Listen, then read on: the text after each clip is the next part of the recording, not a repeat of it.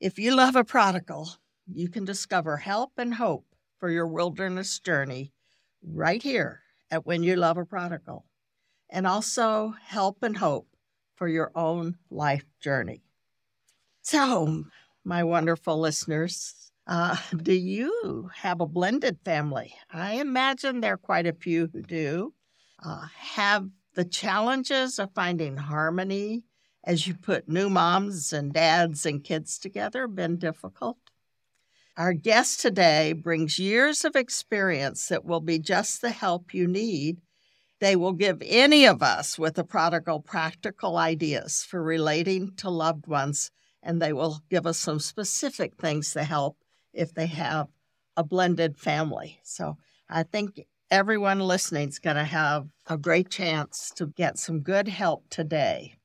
Our guest today, Ron Deal, brings years of experience that will be just the help you need if you have a blended family or even if you're just walking through the challenges of having a prodigal in your family. Uh, so I think all of you, whether it's a blended family or not, are going to find this very practical and helpful. Ron Deal is director of Family Life Blended and president of Smart Step Families. And I looked at some of his materials, and you'll be able to do the same as we have that information in the show notes. So, welcome, Ron. I'm so glad you're here. Oh, well, thank you very much for having me. I'm very honored to be with you. Well, it is a pleasure, and I'm grateful to have you with us today. So, I'm just going to let you tell us a little about your background and how hmm. how you got to where you're doing the things that you're doing. Nan and I have been married for 38 years. We've been in ministry either part time while we finished college or full time for all 38 of those years. Um, awesome. We've been in and around marriage and family ministry specifically for about 35 years. So we've spent a lot of time working with young people, working with parents and couples, and in the course of doing that marriage and family work, first in a local church for uh, two or three churches I worked for for about 22 years, and then venturing out and doing nonprofit work and now working with Family Life uh, for the last 12 years, I, I, stumbled onto this thing called step families. It was in graduate school studying marriage and family therapy that I gained a keen interest in the complexities of single parent families and blended families, in part because I had been a youth pastor at one point in my life. And I'd worked with all these kids who had, you know, real internal struggles, identity issues. And um, I couldn't uh, really understand their world or their family when they would uh, describe it to me. And so graduate school helped me really see the dynamics at play and understand it. I came out and thought, we've got to do more in the church to prevent problems within all families and all types of families. And so I started doing step family ministry. Only I, what I didn't realize is nobody else was doing that. so fast forward now 30 years later, uh, Family Life and Cru ha- has the largest international blended family ministry in the world. Wow. We have the leading resources. We're the ones who are telling pastors and church leaders what they need to know so that they can minister better in a local church setting. And uh, on an ongoing basis, I have the privilege of doing podcasts and presentations and workshops and writing books and empowering, equipping couples as well as helping the church be the church to single parent families and blended families. And so that's what brings me to the table here today. And personally, I'm going to add, um, have had some very important key friendship relationships and people that I care deeply about that I would call not my biological children, but people that are my kids who have prodigaled and so I've felt it, I've been around it, I've walked with parents, I've seen it from all sides. And I don't have it all figured out because none of us do, but there's a few things that do. I've picked up. yeah. But I think I have a few things that I've picked up along the way that have been helpful to people. I'm really looking forward to this. Uh, we're going to let you talk on some general topics first, and then we're going to get more specific. But I wanted to say that on blended families, in a sense, I have a blended family uh, because our son, who has been our prodigal, he's in mm. great shape now, but he came to us, he was almost 10 years old. And we had him as a foster child and then we adopted him. And mm-hmm. so we're pulling into our family, our two daughters. Uh, it was a quite a challenge for everyone to bring this new person yes. into our lives. And it was hard for mm-hmm. him to not right. be with his family, which was primarily his birth mother and, and her parents. He he never knew who his birth dad was. So yeah, it's it's definitely brings new dynamics into yes. relationships and and when you get that, you often get more challenges. Mm-hmm. But we'll come back to that. The first thing I want to ask you is what in the world is how to befriend a squirrel? Okay. So, uh, how to befriend a squirrel. Uh, we just caught the attention of your listener who's like, what is going on? Well, let me just back up and, and before I give you that analogy, let me just say, I think, you know, at the heart of the challenge for parents who are loving a prodigal is the pain that you feel as a parent and how helpless you feel. Yes. And what do you do with your pain? That's one issue. And another central question has to do with how do I gain influence with my child? You, you yes. you're hoping that by word or example or something you can keep an influence with your child that will bring them back. Or of course we pray for God to influence our children through other people, circumstances, different things that yes. we want to see happen. But it's really all about this question of influence. Where does that come from? And if I can have more, how do I get it? Okay. Mm-hmm. So, with that, let me just give you, let me ask you a question. Okay. If I gave you a, a task and I said, Judy, what I want you to do is I want you to go to a park, find the most beautiful park you can find, uh, go into that park. I bet you there's a squirrel or two somewhere Probably in that park. Lots. And, he, and, he, and here's your task, Judy. I want you to make a friend out of a squirrel. Now, what would you not do if you're trying to make friends with a squirrel? Well, I probably wouldn't chase after them. Okay. I certainly would not climb up in the tree to get them since I'm not good at that. Um, right. My guess is I would think, what would they like? Well, they would like food, nuts, or other things. So that's probably okay. where I would start. And just say they're up in a tree, I might sit around at the bottom of the tree with eating the nuts myself, even, and uh-huh. offering them to them if they come down. That would be my approach. Uh, well, let me tell you, you get it. You get an A. Oh uh, yeah, that was an awesome. that was a great answer. Let's analyze for a second. Okay. What would you not do? Okay. Well, chase is the first thing you cannot do. Now, I just want everybody to pause for a minute. Your child, a prodigal, is skittish. They're a squirrel. And for whatever reason, they don't trust, they don't believe, they don't want you getting close to them. Maybe there's some pain that's happened in your relationship, maybe not. Maybe it pain from somewhere else, some trauma in their life that has nothing to do with you, but still they're skittish. For whatever reason, they're very afraid of being consumed or trapped. Yes. And so, because of that, chasing is off the table. Now, sometimes we just need to pause because when I talk with parents of prodigals, this is an eye opening moment where they go, You're right, I chase all the time. I text them five times a day. I call them on a regular basis. They, they've said, Don't come over to the house unannounced, and I keep doing it. That's chasing that's doing all the things where you're trying to gain some control, some influence on your own strength and power and your own timing over a squirrel that's already skittish. Yep. You just can't chase. The other thing you can't do is you can't throw rocks at it. Yeah, that, that you can't call work. it names.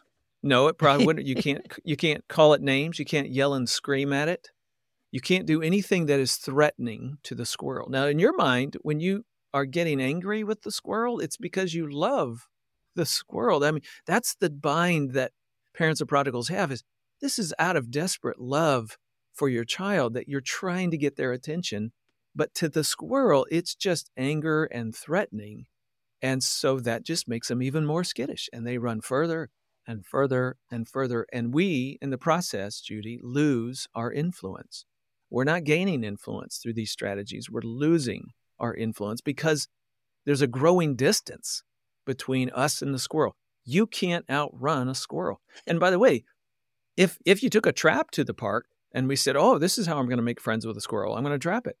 Well, trapping is not friendship. That's not they wouldn't influence. trust you at all then.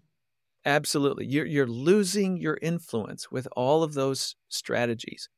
See, unfortunately, one of the things we resort to in life when we when we feel out of control is we go to blame, we go to shame, we go to control, or we just sort of escape the whole situation somehow.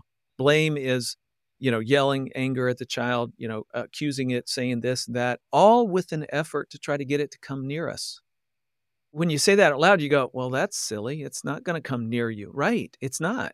It's skittish to begin with, and now you're angry at it. How about controlling it? You know, nope, you can trap it, but it's not going to want to be your friend. It's going to be trying to escape every chance it gets. Every time That's not can, really helpful. it will try to escape. How about shaming it? You know, saying something to your child that says, you know, wow, you know, if you were a good son or daughter, you would, you know, if you really loved your mom, you would, you know, if you really were, you know, something that shames their heart. Now, why do we do that? Now, I just want to repeat this because there's really good intentions behind a lot of this when it comes out of us. It's we're really trying to bring that squirrel closer to us, but the reality is we're making it harder for the squirrel. Yeah. it's- Okay, well, you had an excellent answer in, well, what would you do? And you said, I would go to the park and sit under a tree, right? Mhm. Be very calm, Yes. be very patient, be present.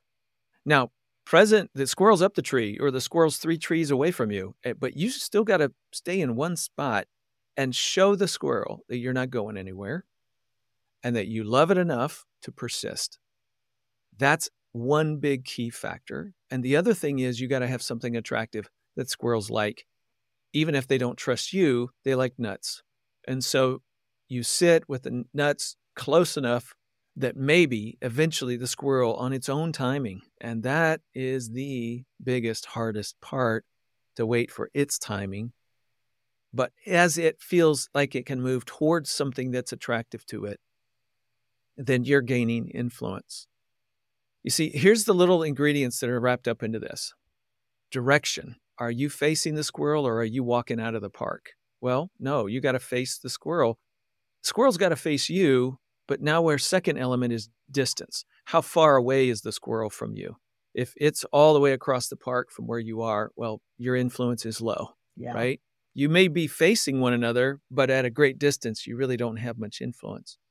And then the third element is just what we might call anxiety. You know, is the squirrel going, "Oh my gosh, who's that person? I don't trust them. I don't I don't know what this is about. And they tried to trap me before and they've chased me for a long time. I'm just assuming they're going to keep chasing me now." Whatever those elements are, it adds up to I don't feel comfortable moving toward that person. hmm Yeah. This is the story of the prodigal son. Think about it. On day one, father and son were facing one another. They lived in the same home. They had that going for them, and they also had distance going for them. They were close, relatively close in proximity to one Yeah. another. But as the anxiety went up and the son says, I want my stuff, I'm out of here, um, all of a sudden the son's has turned and his direction has changed. He is facing away from the father. And then over time, he's moving physically away. So now we have a direction problem and a distance problem and anxiety problem. And all three add up to a great, great distance. And the prodigal is way out there and the influence is low. Now, what I love about the story, of course, this is the God part, is that the father waits. And you could just sort of posture him facing wherever it is that he thinks his son is. He's always there. He's sitting in the park. He's calm. He's present. He's not going away. He's persisting and he's showing his willingness to remain. You think of the fact that he sees him coming. Well, that means he's watching. That's right. He's not out there. He's waiting. That's right. And so the change of heart in the prodigal is where we have a change in direction. The son's face turns back towards the father, back towards home. Now he's still a long ways off, so we still have a distance problem, right? So see there's these three elements. We've got to get them all three working in the right direction. But eventually distance decreases. He's now facing the father. They're now uh, direction is good. And but the son comes home with all that anxiety. I know you don't want to accept me as your son. There's no way you can take me back. And the father puts that to rest by saying, No, no, no, no, you don't understand. It's okay. I love you. You're my son. You're always welcome here. I love it. When we when we become when we get into our pain as parents, we resort to all the wrong strategies. We start chasing, we start blaming, we start trying to control, we start trying to, we're grasping for straws, and understandably so. We love our kid, we want them back, we want them with the Lord. We, so we resort to what we think will work, and it doesn't work. We have to manage our own pain so that we don't inadvertently do things that make it harder for the squirrel to A, even face us. B, begin to close the distance, seeing that there might be something attractive, there might be something worth moving toward there. I mean, all of that is on the squirrel.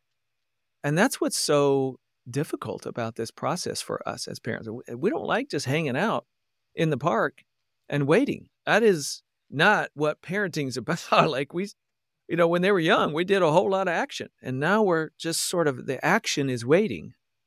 And that is super, super difficult and and and hard. But the point is, until those elements are working for us, the squirrel just keeps running. How does that hit you?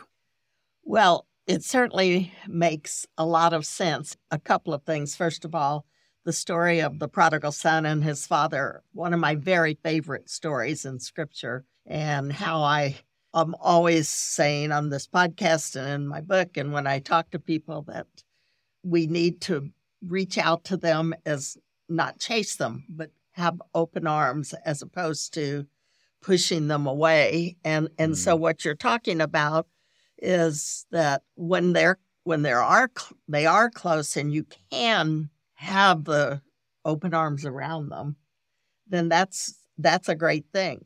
But when they yeah. pulled away, you mm-hmm. you can't be grabbing. Um, right. And right. and another thing that reminds me of, and it's similar, is I have a friend who has done a lot of work with uh, teenagers mostly, and and now young adults. But she says she has a book. It's called "Bring Them Close." The most hmm. common word and what causes the kids not to trust is that when there's a conflict or a misunderstanding or a misbehaving, uh, the parent will often say, Go to your room. Hmm. And when actuality, you're sending them away, then as opposed to bring them close. That might mean with younger ones, especially uh, physical, bring them close. But with others, it's a not uh, distancing between yeah. them. And mm-hmm. so I I really like what you're saying about you have to be patient and wait. And I would say that's true the older they get, the more mm-hmm. you have to wait. But the the concept of the distance and the not scaring them away. You know, as we unpack this, a couple of things come to the surface for some people. One of them is, um, oh, I didn't realize I was chasing when I was telling my son that he was absolutely wrong and going to hell. And uh, well, yeah, you were chasing with anger and blame and in a manner that yeah. made them not trust your message. And so when people sort of wake up to those little moments, they go, well, what do I do now? You know, we're already in this place where there's a lot of distance and my child is not facing me. I don't have the direction working in my favor. It's working against us right now. And it's like, yeah, well, there's no fix that is up to you. Squirrel has to do a lot of heart change, but it really would be helpful if you would apologize. It really would be helpful if you would own that part of you in a way that just communicated to the squirrel, hey, I want you to know that I get that what I was doing back then or yesterday or whenever it was, that doesn't make you trust me. And and I apologize, you know for making you feel small or shaming you or whatever. And uh, you know, I thought I was doing right the right thing, but I'm now realizing I was not doing the right thing. And I just want you to know I'm not going anywhere. See, this is that language of I'm sitting in the park. I'm not going anywhere. I love you. I apologize. I hope someday you'll give me another chance and maybe we can have a conversation, but that's going to be on your time, not on mine. And then you sort of let it go. That's an amazing thing to say that it's up to the parent to open the apology in a sense. They may mm-hmm. owe you an apology as well, but yeah, absolutely. But it's right for you to be the one to say, "I'm sorry that this threatened you or that this hurt you in some way that I did or said or how I acted." And that's very hard for a lot of parents to do. Mm-hmm. They're sure that they're right. Well, and they're probably right about their child's behavior. And this is where somebody will push back and they'll go, But Ron, my son's doing, my daughter's doing this activity, behavior, choices, all sinful, bad. If I apologize, it's like I'm saying that that's okay that they're doing all it. No, no, no, no, no, no, no. Nobody's saying that's okay. It's just you owning your half, your part of this little dance. And that's all you're owning. And if they were to come to you and say, "Oh, so you're okay with me living this sort of life?" No. We we love you. We're not going anywhere. We can't give approval to that, but we love you. Like your heart is we're in favor of you. Just not that behavior. We can't celebrate that. And so you make those distinguishing, you know, uh, truths uh, every once in a while, but the point is, what you're saying is, I'm owning what I did, and I am letting you know that I'm going to work really hard not to do those kinds of things anymore. Now, any squirrel that's skittish, that's had a few rocks thrown at it, who's already run up and down the tree 80 times and you know just isn't really interested in whatever nuts you're bringing to the park is going to need a lot of time yeah that's really true. for that to begin to change. And so this sitting in the park and actively waiting thing is waiting a long time. It's it's taking advantage of the little moments you have, maybe at holidays or birthdays or the time that you do get or whenever those little spaces come, taking advantage of it, but not by throwing rocks, not by trying to trap or control, not you can't do any of that old behavior that is attempting to make the squirrel what you want it to be. You can't do that anymore. You got to wait for the squirrel to come to you. Well, and again, that whole concept is one that says the parents or whoever is trying to rebuild relationship needs to be willing to own that maybe they had a part in this. Mm. That it's not all the fault of the prodigal or the person who's run away, or maybe not physically, but often it is. It's just a hard thing. Parents think we know, we're wise, we're mature, we've made mm-hmm. the right choices, and they're the ones making the wrong choices. And they may be, yes, probably are making the mm-hmm. wrong choices. But mm-hmm. if we can't own that maybe some of our behavior or way we respond to them has been part of the push away, it's very hard to renew a, and refresh and heal mm-hmm. a relationship. That's so insightful. Let, let me connect a couple other dots for you. So, not only do we as adults, when we have a painful moment, by the way, this is true of any pain in our life, whether it's a work related pain or a friendship or a marriage that just brings a, a sense of hurt to your life, or a child that's acting out in ways and moving away from the Lord. Uh, so, we do the blame, shame, control, or escape thing, but so do kids. And here's the connection. Sometimes our blame or shame stuff we did, no son of mine's gonna, I, you know, nope, you're a deal. You, we don't act that way. You know, that's a shame. Or a lot more than that. Kids in their pain also do. You, dad, it's your fault. Da-da-da. Shame. Oh, it must be me. I'm just unlovable. My, my dad can't receive me because he's told me I'm not good enough to be a deal. That's shame if they internalize that sort of thing, now it's like they're trying to find their worth in whatever will come along their pathway. And that opens them up to all kinds of negative influences in the world. So they can do blame, they can do shame, they can do control, where they try to control their world and their I'm going to prove I, am going to get straight A's and my dad will receive me. I'm, I'm going to be the best basketball player and football player. I'm going to get a scholarship. Then I'll then and then that proves to be fruitless. Or they do escape and escape is into drugs and alcohol and friendships and the world and anybody that will receive them and sex and pornography and like there's lots of expressions of those coping styles and often those things are what they end up chasing into their prodigal journey And they're still stuck in that, just like you were stuck in that. So when you, as a parent, say, you know what, I just recognize something in me. I've, I've been chasing you by being mad at you. And here I was trying to get, because I love you so crazy. I wanted you to come back and get right with the Lord. And because of that, I just got mad at you all the time and I made you feel small and I am so sorry. And that's not right of me. And I'm repenting of that. I'm, I'm going to try not to do that anymore. What you're doing without saying the words, and son, I hope you'll do the same. Without you never say those words because that's a chase, right? That's you now saying to the squirrel, I got this for you. You, you just got to let me control it. What you never do, but yes. you model what it is to take yeah. control of your own heart. Now, that might be in the long run, not today. I guarantee it won't happen quick. But someday that might turn into be, well, a few nuts that you've just laid out on the no. ground in the park. Like all of a sudden, you're a little more attractive as a person, as a parent. You're, you got a little safer to this 35 year old child that you've been chasing for a really long time. So it is the pathway not only to what is right for you to do, but it becomes a model for them of what it's right for them to do. So, what you're t- talking about is influence, and it all it all it all comes to how much influence do I have? There's an old phrase: you keep your your in, your friends close and your enemies closer. Why do you want to keep your enemies closer? Because you don't have influence if they're a long ways away.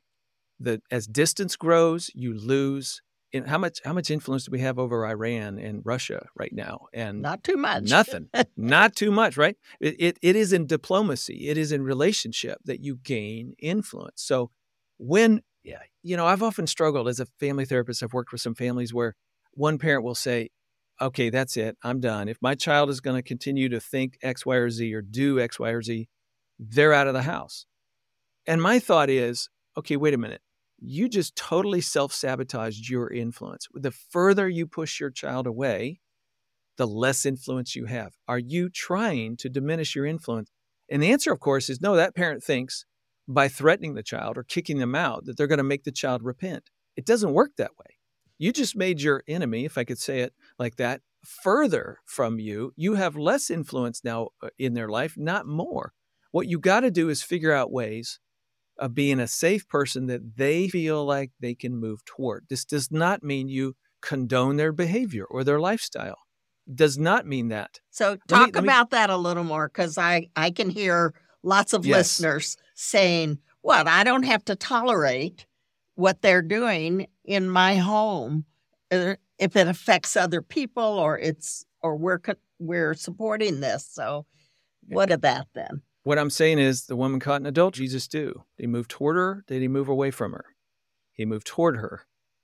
And in so doing, gained influence to say, now go and sin no more. But first things first, you move toward to gain influence, not away.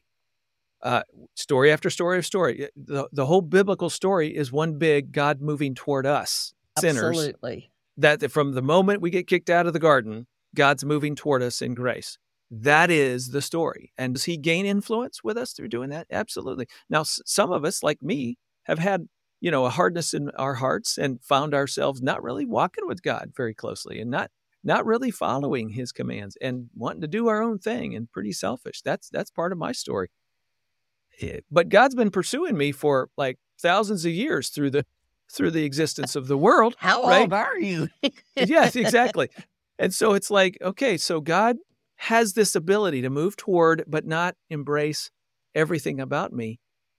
And yet, when I get finally where I, I'm, I'm motivated by His mercy and I get into Him, He's got all kinds of influence in my life. Right. So that is the biblical story, and that is the parental story. I think that we want to go for. I, now, let me just tell you one other quick yes. story, just to illustrate. I know there's a tension here. I'm not meaning to make this sound easy, because when our kids are living a certain life or doing certain things, we don't want to give the impression we're okay with that. And yet at the same time, we've got to find a way to move toward. So, um, I uh, very dear friends of ours, very very dear friends of ours, um, ha- have a daughter who uh, came out as a lesbian and then announced that she was getting married. Now, this is a young woman that um, I have three boys. um, I, I, this is the daughter I never had. Okay. Um, and so what do I do? Do I go to the wedding? Do I, do I, how, how do you, here's what I decided to do. And in hindsight, I still feel pretty good about this. It, nothing's clean, nothing's perfect. But this is what I decided to do. I took her to lunch. And okay, so I'm moving toward. I didn't make a phone call, say I'm not coming to your wedding. I didn't just not show up. I did not respond to the RSVP. I, you know, moving away does not increase influence. Yeah. I have to figure out how to move toward. Take her to lunch, and I tell her how much I love her, and I tell her how I am never leaving her life, and she is welcome in my home any day of the week, and we're going to still con- uh, celebrate holidays together, and we are going to continue to do life as we have done it all these years since she's been in uh, born into the world. But I say to her, but I can't come to your wedding. Celebrate you. I do not celebrate this new thing you're creating with another woman. I can't celebrate that. But I am not stopping to celebrate you. So committed to you, just not going to be a part of that. Does that make sense? And she was gracious and she said, Yes, I, I can see how that. But the whole process was me moving toward her and then defining mm-hmm. I am for you, I'm not for this. And then as quickly as we could, we had her back in her home. We had more relationship. I get on the phone. We get, I, we engage life together because if I don't keep moving toward her, it's going to be really easy for her to just feel like, well, Ron's just, uh, eh, you know, he, he's not going to be a part of my world at all, and I can't have. No, there is a way to move toward even in that tension. Yeah. That's true. But then not celebrate that peace. And so that's ultimately sometimes what parents of prodigals are going to have to look for. It is messy, it is not clean. And it's a pretty miserable experience for you because as you move toward that person, you feel like you're so torn inside and you're in angst and you just wish they'd get their life figured out and right. And that's our pain. And it's our job to manage our pain not make the squirrel manage our pain. Yeah. Because squirrels are skittish. They don't care about they are very skittish, yes. You know, they just can't take responsibility to make you okay. That's my job. And as I look at Jesus, I think, wow, he did a fantastic job of embracing people, moving to all the time know, he did. You know, um, Zacchaeus, that's another great story of Jesus moving towards somebody. You ever notice he said, I'm coming to your home yeah. long before Zacchaeus ever repented. Yeah, right. Well, how can he do that? How can he embrace that sinner? Well, that's what he does. He can move into that tension without embracing who the person was or their behavior. And he did it over and over. It's hard. It is super, super hard, which is why we need people like you helping to speak into this and giving people community because we got to sort of just, you know, bleed on each other every now and then. So, because it is so difficult. It is hard. It is. So, and then when you put families together who weren't families uh, to begin with, and uh-huh. so bring some of this into what it's like when you've got children, uh, a new mom, a new dad, new yeah. siblings all of a sudden, and and you might not have chosen them. yeah. You know, for blended families, when there's um, a, a prodigal, here, one word I would give you is stress. Sometimes it's just stress that has kind of created the distance or created the uh, the change of direction between you and that child, stepchild, whatever that situation is. And let me just explain a couple of data points for your listeners. I think everybody would intuitively say, wow, if a parent dies, that's hard on a kid. Yes, yeah. it is. Of, of any age, it's hard on a child, but in particular, children that are young and in their adolescent years, for example. Uh, going through a parental divorce, that is a highly stressful period of time for any child. Um, even we say sometimes under the best of circumstances, and a you know an amicable divorce is still it's super still high very stress. hard. Now, here's what most people don't realize: every day after that, let's call it an earthquake, the death of the parent or the divorce. Let's call it the earthquake. Every day after that is filled with aftershocks that are almost too numerous to count for yeah. a child. We changed homes. We went to a different place. Family income got cut in half, maybe cut in a third if I live with one parent who was a lower income parent. And now this kid can't play baseball and can't do track and can't be on the weekend whatever team because nobody can afford it. Uh, we had to change schools. I had to, so I lost friends. We had to change churches, so I lost friends. I had to make new friends, and they didn't like me in the neighborhood and the community. See, every one of those is an aftershock mm-hmm. in a child's heart and life. Oh, it's so hard. And then here's the other data point that most people don't really realize. When a parent marries again and forms a blended family, that is as stressful, if not more, to children than is the original earthquake, divorce, or death of a parent. Most people really don't know that. The research is clear that for children, it, it, takes them longer to adjust to a parent's marriage forming a blended family than it did for them to adjust to the original death or divorce that started this journey in the first place. It is stress upon stress upon a cha- transition, upon unwanted change, upon stress, upon loss, over and over and over for kids.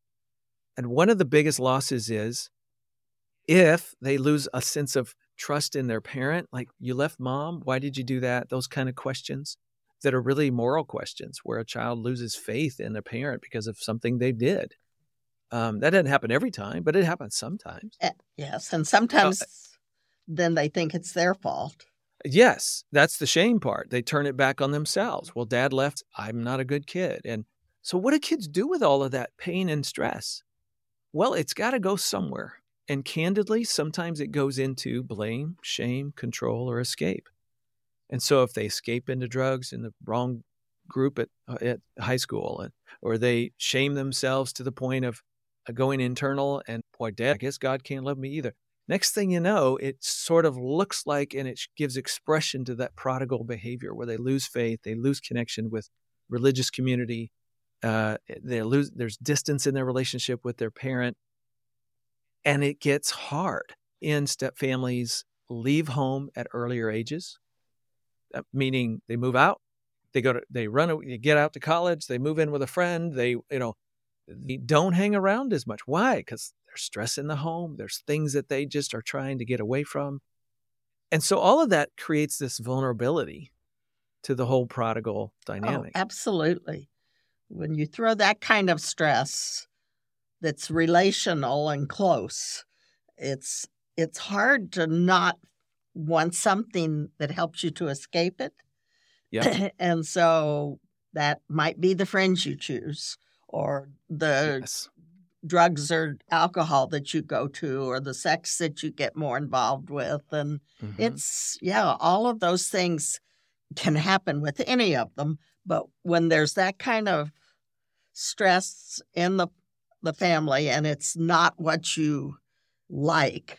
I mean, yeah. maybe you're fortunate ones and and everybody blends really well together, but hmm. I would imagine it's just a hard thing. And so yeah. then you're looking for a way out. And so let's just sort of you know bring this full circle and say the things that we, everything we've talked about so far is still the appropriate response. If you're in that blended family situation with a prodigal, and by the way, there's another dynamic for some children in blended families. If they have another home, let's say they're dad and stepmom, and dad and stepmom are wonderful Christian people, upstanding, you know, high character folks, but biological mom, who has the children 50% of the time, is not. Uh, she's just something less than, let's just say, or her worldview is very different. And so there's this dramatic influence at mom's house. Oh. Oh. Well, you know, that is a massive influence on a child's heart and life, and it gives them an out away from the religious uh, stuff and and the expectation that comes along with religious uh, life and and so again there's another factor that leads to that prodigal lifestyle.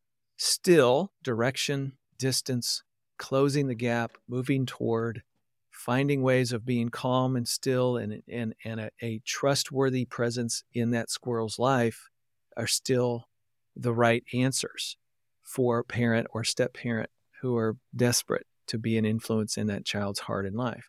I do believe, and we've seen many times, we've done a number of podcasts. Uh, my podcast is called Family Life Blended Podcast for anybody who wants to. We, we've talked a lot about this influence when children are led away by the other household, for example, that I've seen so many times a kid who will grow up and they're totally taken under by the morals in the other home. But when they finally get to some clear minded adult place in their life, they can look back and go, wow, there were no boundaries over there. No wonder I got away with everything. And no, ma- no matter, I wanted to go to that house all the time.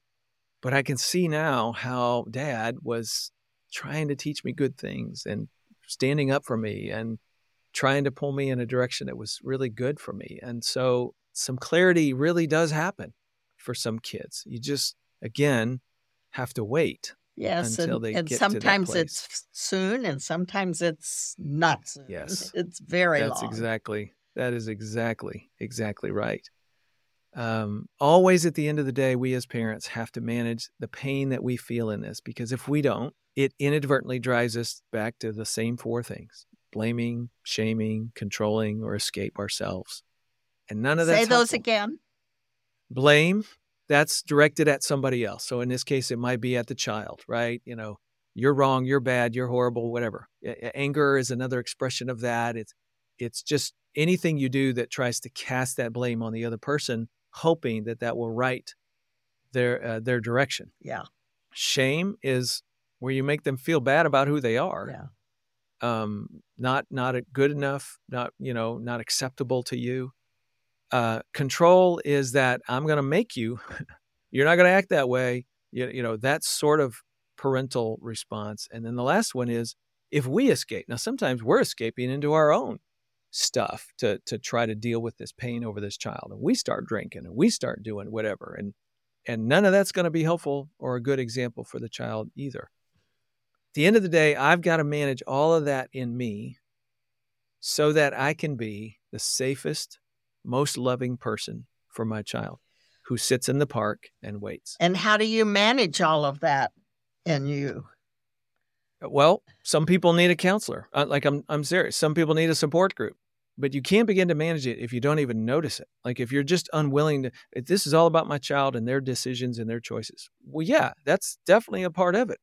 But what's on you is who you have been and how you're going to be continuing going forward.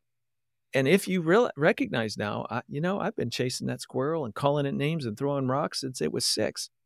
Yeah, it's time to stop because that squirrel will never come back at somebody who keeps throwing rocks. Yeah. It is not your job to make them at age 25 or whatever turn around and come back. The more rocks you throw, the less influence you have. Well, that's all insightful and helpful to understand and not easy uh, for people to No. to do that. There's there's well, there's so much fear in a parent that they'll never get them back. And and so then you hold on and maybe do things that are really enabling of some bad choices as opposed to trying to walk well with them and not Yeah. give them the distance and keep loving it, but not trying to control and not trying to Mhm. uh, make them do what you want. Uh, it's it's not an easy road, and that, as you said, might be a counselor. Yeah. It may be a spouse that's a little more grounded and able to do that and can help you. It might be your best friend who has either experienced something that gives them wisdom there, um, and so Right. just ask God to provide that help that you need uh, so that you don't chase them away. I just, that always concerns me when I hear the attitudes and responses. And I think you're, you're chasing them away. You don't have to say, I'm fine with what you're doing. you just need to be there Yeah. and seek to continue the relationship and and not chase them away. But uh, they know most of the time. They know exactly what right. you're thinking. They know you don't approve of this and that you don't like Mm. this. You That's don't right. need to You tell don't ever have to say it again. Even if you never if you never said it again, they still know how you feel about it.